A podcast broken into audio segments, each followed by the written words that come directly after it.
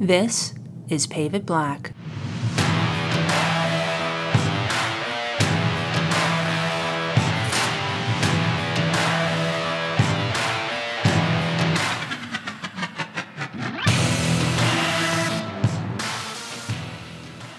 Hi, everyone, and welcome to Pave It Black, the official podcast of the National Asphalt Pavement Association.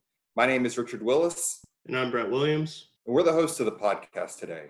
In episode one of season two, we had someone on who talked about social media and marketing a little bit and really got into the how of the marketing side of things. Today, we're doing things a little bit backwards. We're starting to talk about the why marketing is important and why image is important for contractors in the industry. One of the big questions I had about marketing was trying to really understand what the value is or why why we market when a lot of road construction really is based on a low bid system. Today, we've brought in Brian Fraley from Fraley Construction Marketing to help us kind of answer these questions. Welcome, Brian, and can you tell us a little bit about yourself?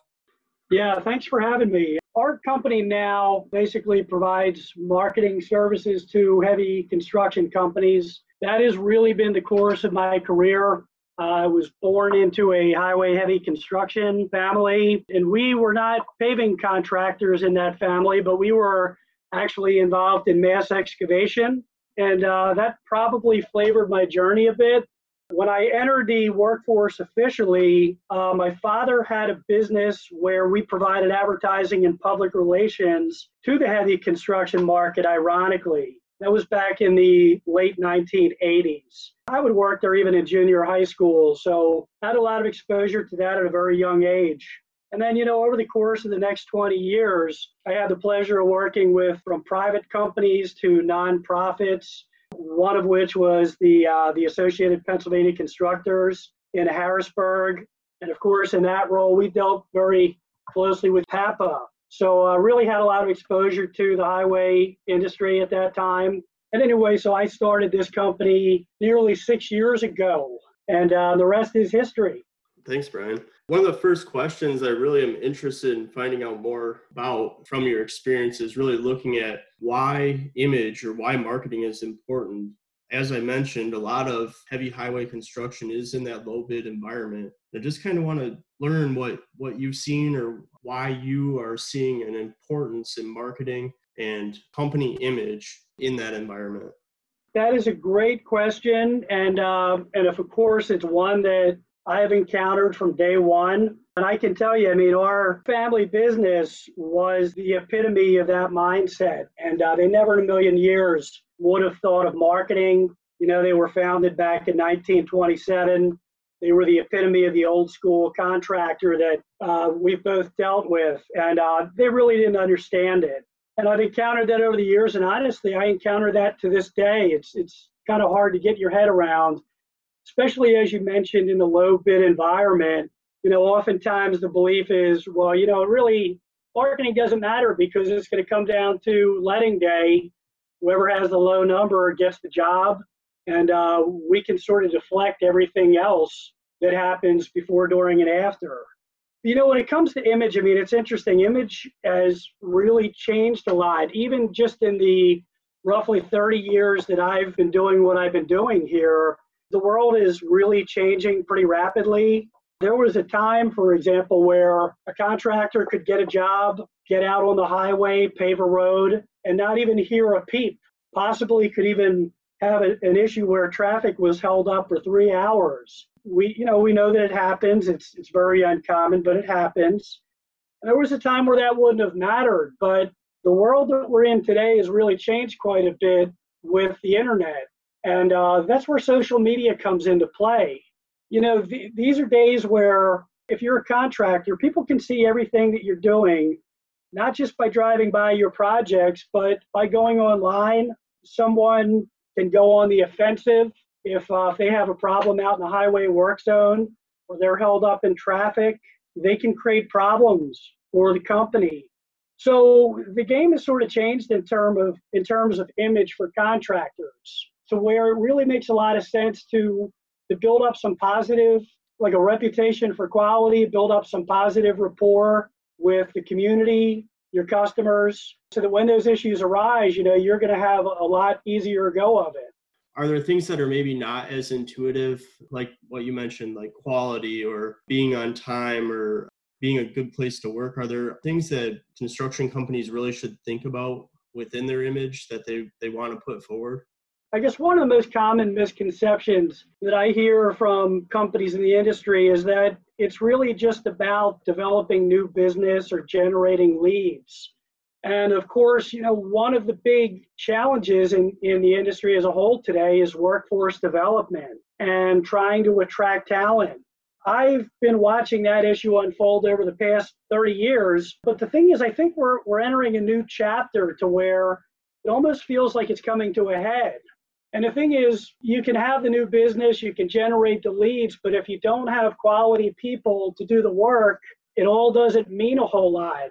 I really kind of look at it almost as a three legged stool where, you know, you're trying to, at the end of the day, create new business, you're trying to generate leads, and you're trying to attract a strong workforce. So it really has to be sort of like a full frontal attack in all three of those areas. A lot of companies in the industry are really following suit.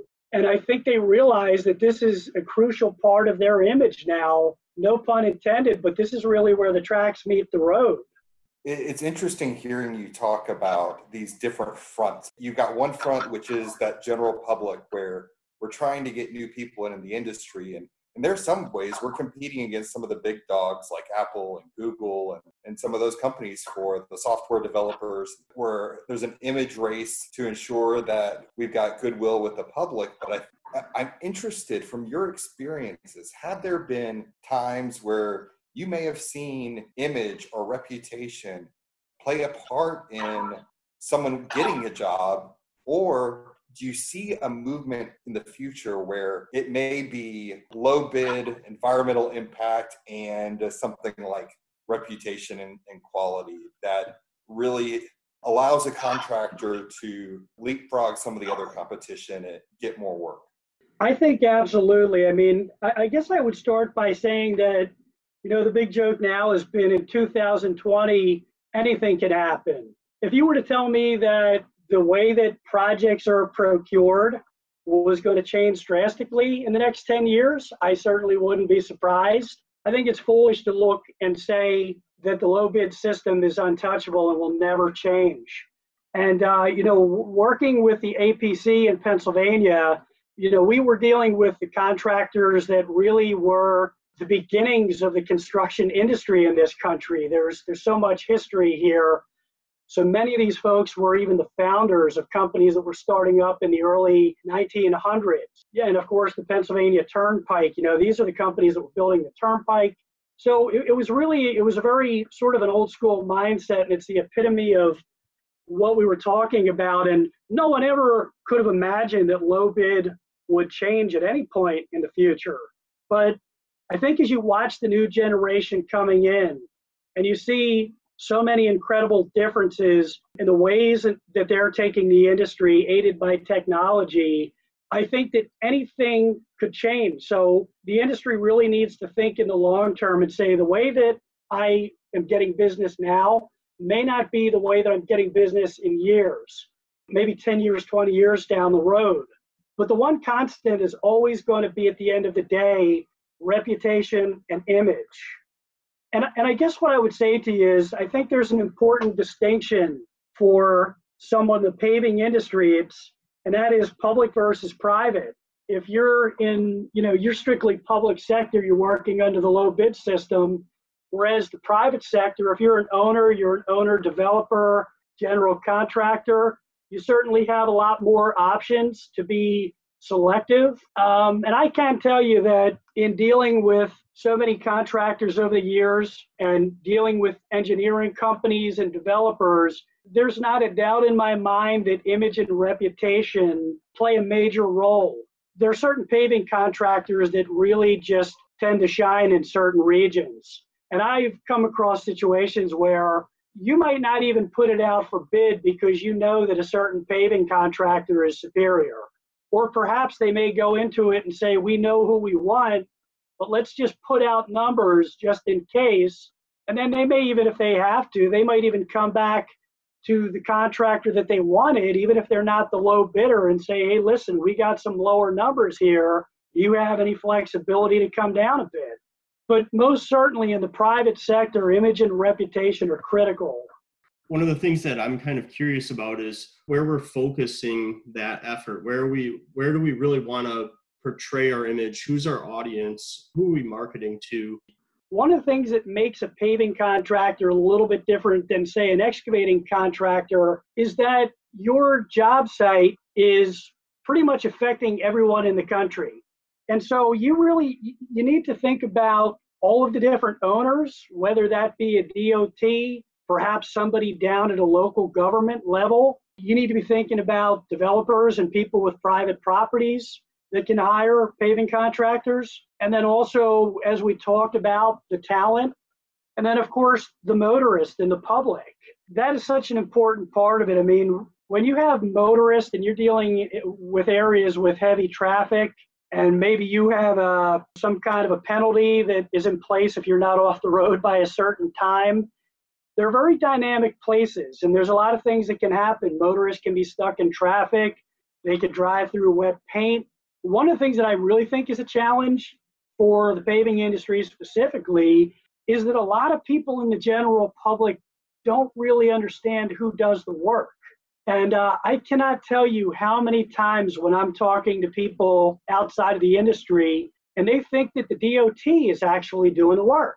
And so what happens is if you're a motorist and you've been offended in some way on a road project, you know, where does the call go? Does it go to the DOT? Does it go to the contractor? Oftentimes the contractor is going to get the call because if your logo is on that machinery, it's so easy today. If you can figure out who owns that machinery, someone's going to get back home and they're going to do a Google search. And you know, you may get calls from an irate person who was driving through your work zone. A lot of contractors don't necessarily look at the public as a customer, but uh, you know, the motorists will be the first ones that can really create a lot of problems for contractors if they don't have a good plan in place to deal with that. So it sounds like there's a lot of facets to where we're putting our image out and how we're marketing and how we're communicating.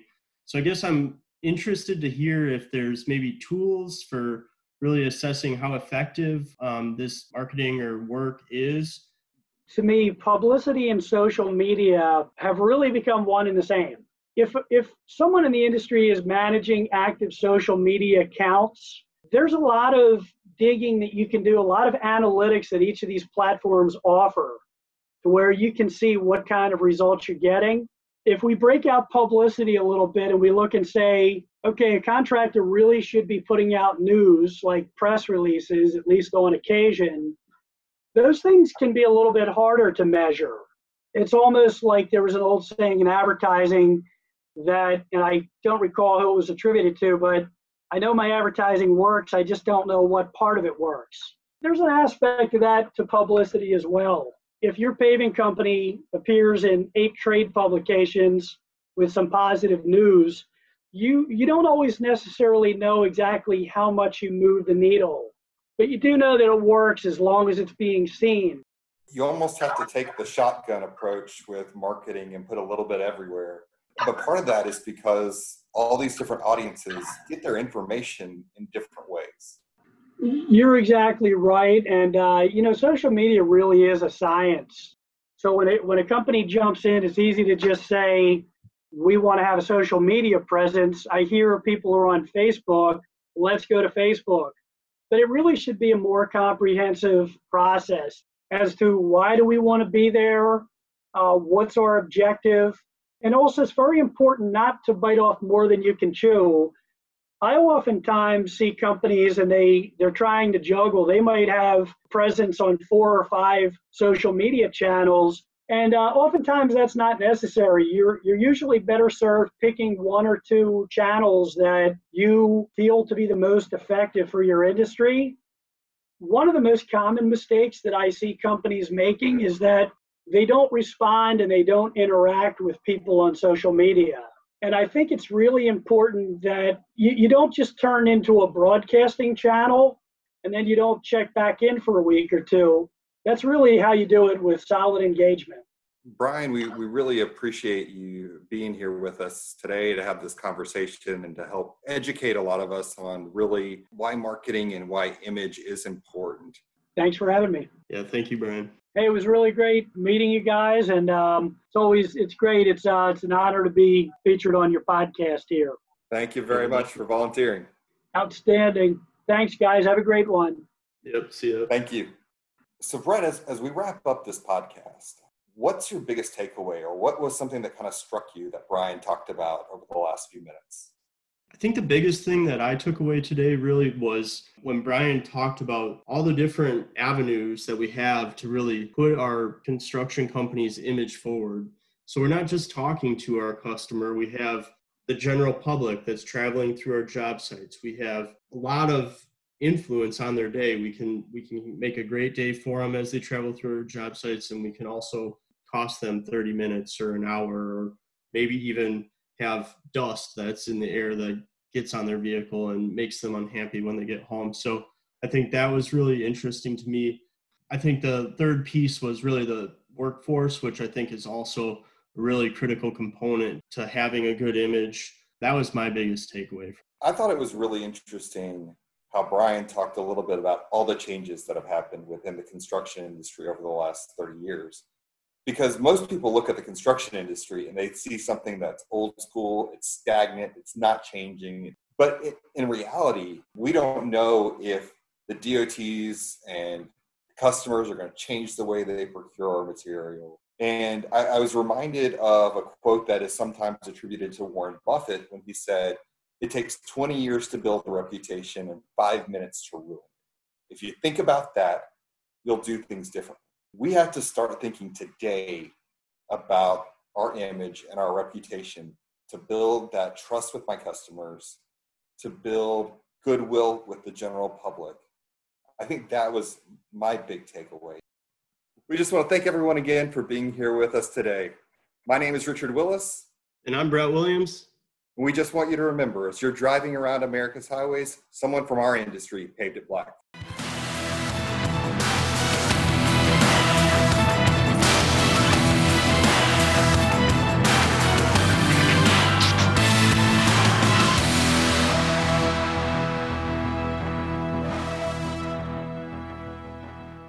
Pave It Black is produced by Monica Dutcher of the National Asphalt Pavement Association, with podcast theme music credits to Coleak.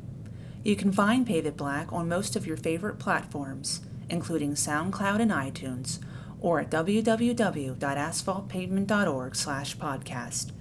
If you would like to suggest someone for us to interview, please email Richard Willis at rwillis at asphaltpavement.org. That's R W I L L I S at asphaltpavement.org. Until next time, keep paving it black.